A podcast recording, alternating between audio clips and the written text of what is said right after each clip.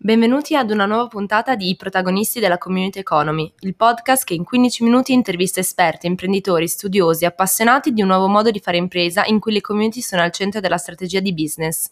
Questo podcast è un progetto di Collaboriamo. Potete trovare tutte le puntate passate sul sito www.communityeconomy.it.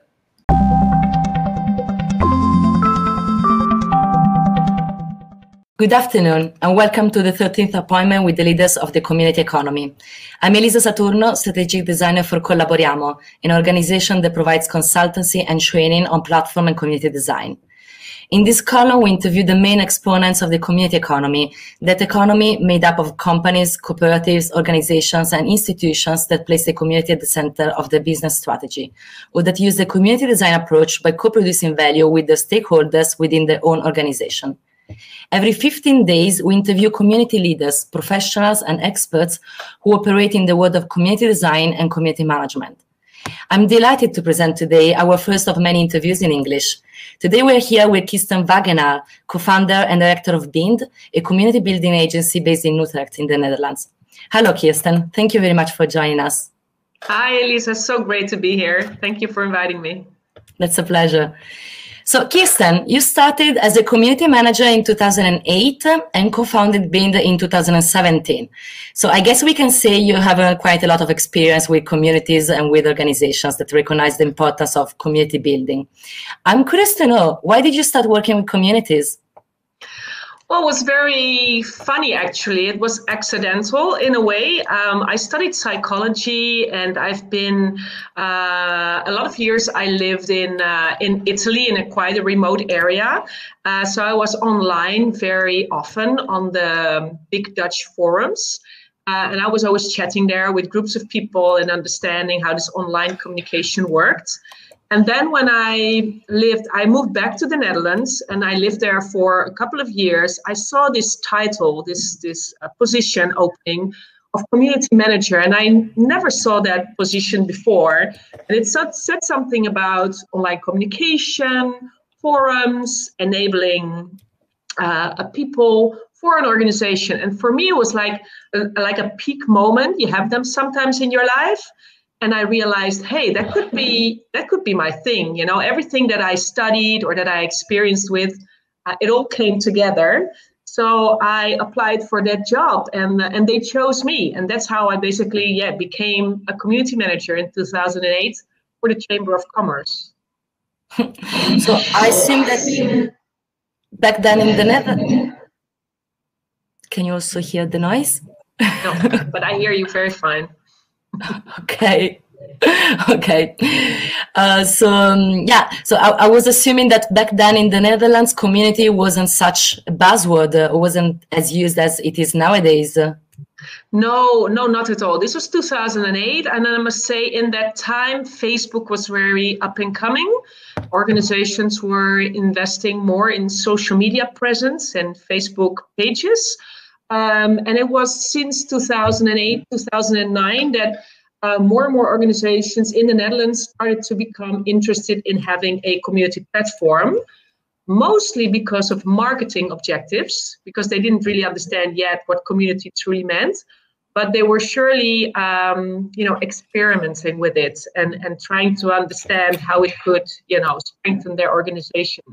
This was mostly for customer service communities, like for the big tel- telecom um, organizations, uh, banks, uh, you know, these kind of large corporates that had a lot of customers that used to call their customer service. And they thought hmm, that would be, you know, maybe very efficient if we let all those customers talk to each other on a platform. Then maybe we can reduce some costs. So that was what was happening at the time. Okay. So you, you mentioned that. Shall I try again? okay. I hear you. I hear you very well. I don't know how it is. Uh, Do you? Okay, so I will just ignore like... it. so you mentioned that you started working with the Chamber of Commerce, uh, and I know that um, that you work together with many public administrations. So let's just jump straight to the main topic of this interview with you. Um, what kind of communities were they looking for, and why? Well, the funny thing is that we always say that, you know, when you bring a group of people together, which is basically the community, so not the, not the platform or the, the concept, really the group of people, if you bring them together, you can use them in so many different ways. So when we talk about these types of organizations like the Chamber of Commerce or uh, municipalities or ministries, we really we really see even today still that these organizations are using these groups of people for so many different objectives. So it could be either internal communities because they want to have more insight into the knowledge and the experts within their organization. Uh, could be communities more for collaboration with partners with stakeholders with clients even. So then it's more like an external kind of community um, when it's about collaboration, could be around just a project, so it could be a very limited type of community. But uh, we also see a lot of communities surrounding knowledge, you know, uh, innovation, um, developing knowledge together, uh, just being more efficient uh, with, you know, with with gathering the knowledge that there is, and being more efficient with how they can develop that knowledge. We see that a lot. There's a lot of you know ask and demand for those kind of communities. And then we see, for example, also um, public administrations who have to deal with either innovation in the cities, like, like smart cities, like how are we going to work with grids of energy? Uh, how are we going to make our city more sustainable? Um, and they also understand that one company or one public administration cannot do the job. You know, you have to collaborate to make a city sustainable. So there are also a lot of projects that are around sustainability. Or last example, um, for example, around human resources. So we see a lot of organizations, especially governmental organizations, that want to keep their talent pool. So maybe they have to let people go, but then they want to keep them close to the organization so that they can follow them during the years. And then maybe when there is a new position opening up, and they can you know re-ask these people to come and work for them. So it's also sometimes uh, like you know surrounding human resources. So it's like it's a very broad spectrum basically um, when it's about community building. I see and what is in your experience uh, the reaction of citizens uh, like were they first skeptical uh, were they interested how did they feel about this uh, new approach of uh, public administrations it's a super interesting question, and it's a very large answer, obviously, because it really depends again on the objective of the community. And it also depends very much on who's the representative of the organization, you know? So if it's about a need that there's existing in the city or in the region, um, and and this organization is very well in identifying the need, and they really collaborate, you know, transparently uh, with a great communication. And the representative from the organization is also very friendly and he understands the people, he listens well. Then usually these collaborations they go very well. But you can also imagine that you know if it's if it's the other way around. So when people are, uh, you know, they have to get used to working with communities. They are afraid to be transparent or be very honest about what's happening within, you know, the agency and the governmental institution then you see very quickly that citizens become, you know, skeptic, um, and they start to think, hmm, can I trust this person? Was it too good to be true? So it depends very much on these kind of things. Mm, definitely. I think one of the um, something else on which depends the trust that you can gain with uh, your with your community is the channels that you use. Uh, and I was wondering what were the main channels? Were they uh, basically mainly offline, uh, or were they a combination of online and offline touch points? Yeah, so what we always advise is to work with your own like um, living room, how we say it. So we we normally here in the Netherlands, most organizations have already invested in social media. So they have either uh, like a LinkedIn business page or a Facebook page, or they have like an Instagram account. Um, and then when they re- want to do more with community building, they create their own, you know, website or community platform where they invite mostly the people that are really um, you know eager to participate. And they have you know they have an issue they have an ambition. So they invite them to that platform. And within that platform they can also provide security uh, and they can moderate um, you know the, the discussions very well so people feel safe. Because usually the whole question is about what will you do with my data? You know will you email me? Will you try to sell me stuff but it's very important that they have their own platform. So obviously within that platform it's very important to moderate the discussions very well. And there you know the whole role of the community manager becomes super essential. Uh, and also again the person who who impersonates this community manager because this person is really like the face of the company. And if this person does it well then the trust will also grow you know? The, you know considering you know the platform and and you know how things run within the platform mm-hmm. yeah and what do you think uh, is the extent uh, of co-management and co-design that is given to citizens while participating in these communities? Well, what we see with communities that are really about, you know, um, uh, civilian participation, you know, so we see a lot of municipalities that are have certain areas in their towns or in the regions they want to develop. Uh, they engage the, their citizens and they give them you know room to give feedback to co-design this region um, and of course what we see what we always advise you know, if you really want to work with a community you have to give them room to make an impact. You know you have to give them room give feedback and then you have to do something with the feedback. So when we are collaborating with this kind of clients we make sure that the community has enough space so that they feel like their energy and their you know suggestions are being rewarded. So that's a very important part i think of this collaboration between community and governmental uh, organization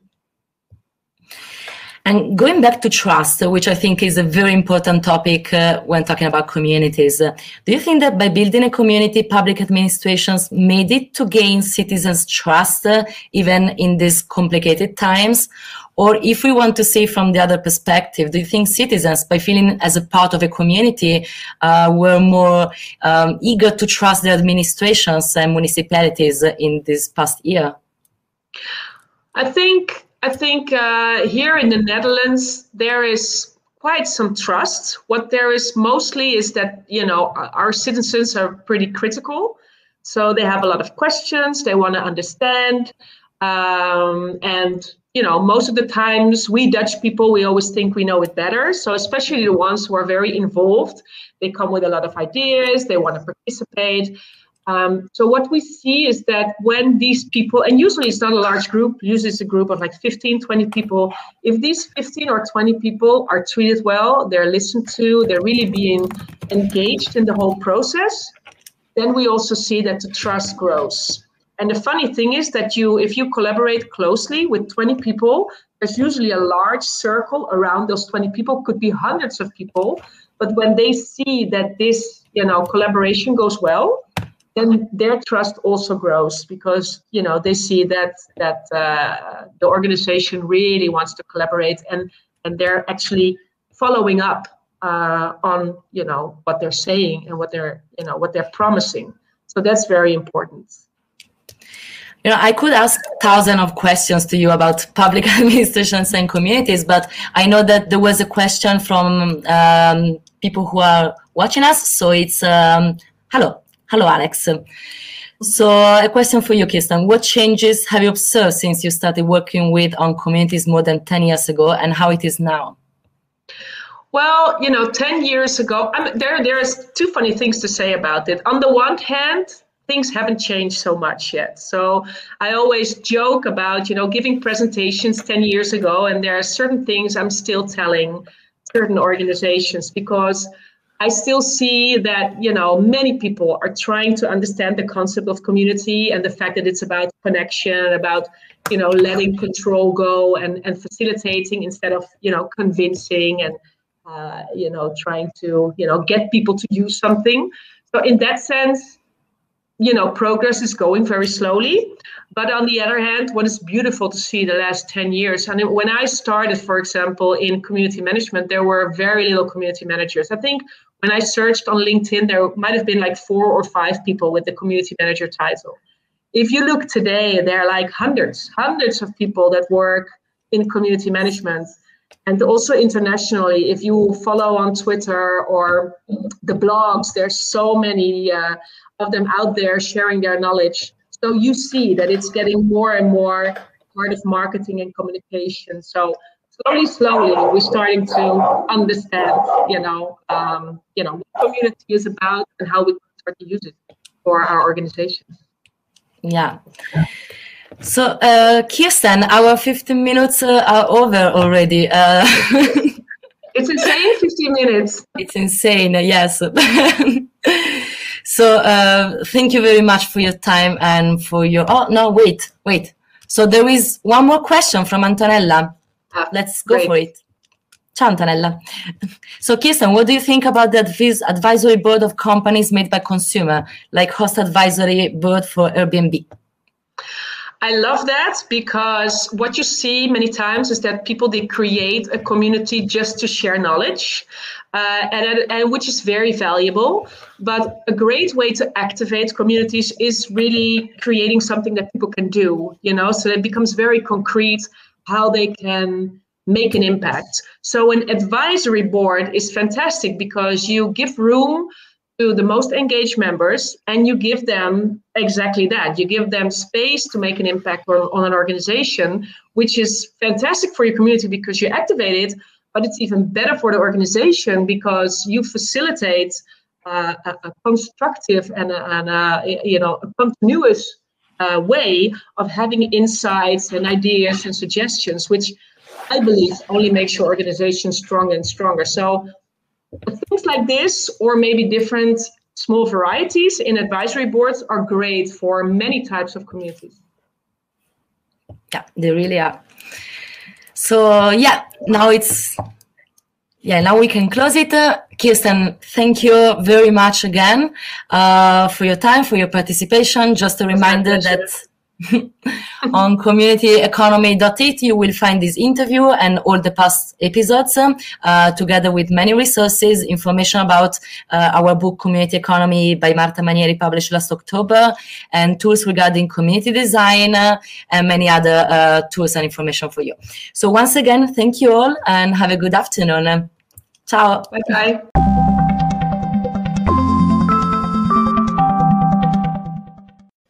Se avete trovato interessante questa puntata, seguite tutti i nostri podcast e non perdetevi tutti i nostri aggiornamenti su www.communityeconomy.it.